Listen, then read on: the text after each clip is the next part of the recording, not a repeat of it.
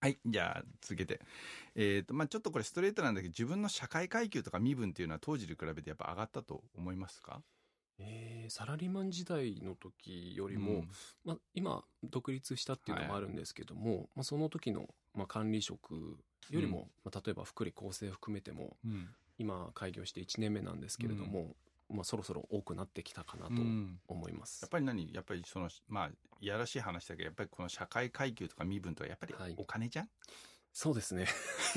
はい。みんなさ、なんかお金をさ、抜きにしてさ、考えようとか生き方とかって言うけどさ、はい。ちょっとやっぱ無理だよね。そうですね。この前も他の人とやっぱりこのインタビューで話したけど、やっぱはりいお金をある程度稼げなくて自信を持てっていうのはちょっと無理っしょ。無理だと思います。ちなみに浜松いた時、そのブラック企業ってお給料いくらぐらいでした手取り当時は手取りで、そうですね、25万ぐらいだったと思います。何もできんじゃん。そうですね。まあ、家賃とか、いろいろ光熱費とか払うと、うんはい。まあ、そんなに残らなかった当です時ね、はな向こうにいた時は趣味で何かやってました趣味は、えーその時、まあ、空手とかもやってたんですけども、そうですね。まあ、例えば、まあ、当時もでも本とか読んだりとか、はいはいはいまあ、うん、自己啓発にはお金は使ってたんですけども、はいはいただちょっとそれをなんか買いすぎたりすると、もうななんいかカツカツになってみたいなのはあ繰り返してました。その時から何当時は独立したいと思ってたのいえ、当時は、うーん、まだ、そういう度胸というか覚悟がなかったのでい、やでもじゃあ25、6で手取り25万ぐらいでこれ35、40とかいったらどうなるのかなってそれ不安になるよね。いやー、家族は養うのはちょっときついと思います。そうだよね。はいそうだよね。はい。 で、まあそういうふうに自分まあお給料ある程度稼げるようになったりとか、まあ性格変わったりとか本読むようになって、周りの反応って変わりました。例えば親の反応だとか、まあ兄弟の反応だとか、周りの反応ってなんか変わったの分かりますうん、やっぱり、まあ、考え方とか、あとは喋り方とかも変わったそうなので、前はどんな喋り方だった多の分もっとバカっぽかったんだと思います。バカっぽかったって多分バカだったよね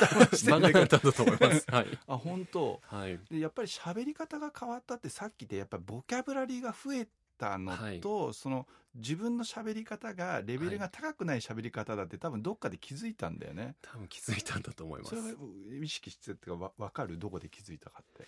うん、とにかく、うん、自分の感情を伝える、うん、ボキャブラリーがそもそもなかったので、でまとあ、楽しくなんか軽い喋りとかはできるんですけども、うんなんか例えばその、うん、仕事の、例えば企画の話だったりとまあか、目標の話だったとはか将来の話だっあたそうとですすねると、そうもうなんか薄っぺらいことし か、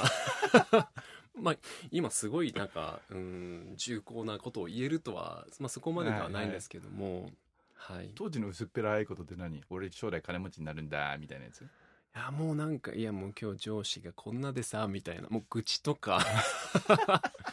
もうあの、居酒屋でなんかあ、やもちゃもちゃやるような、感じ。はいへ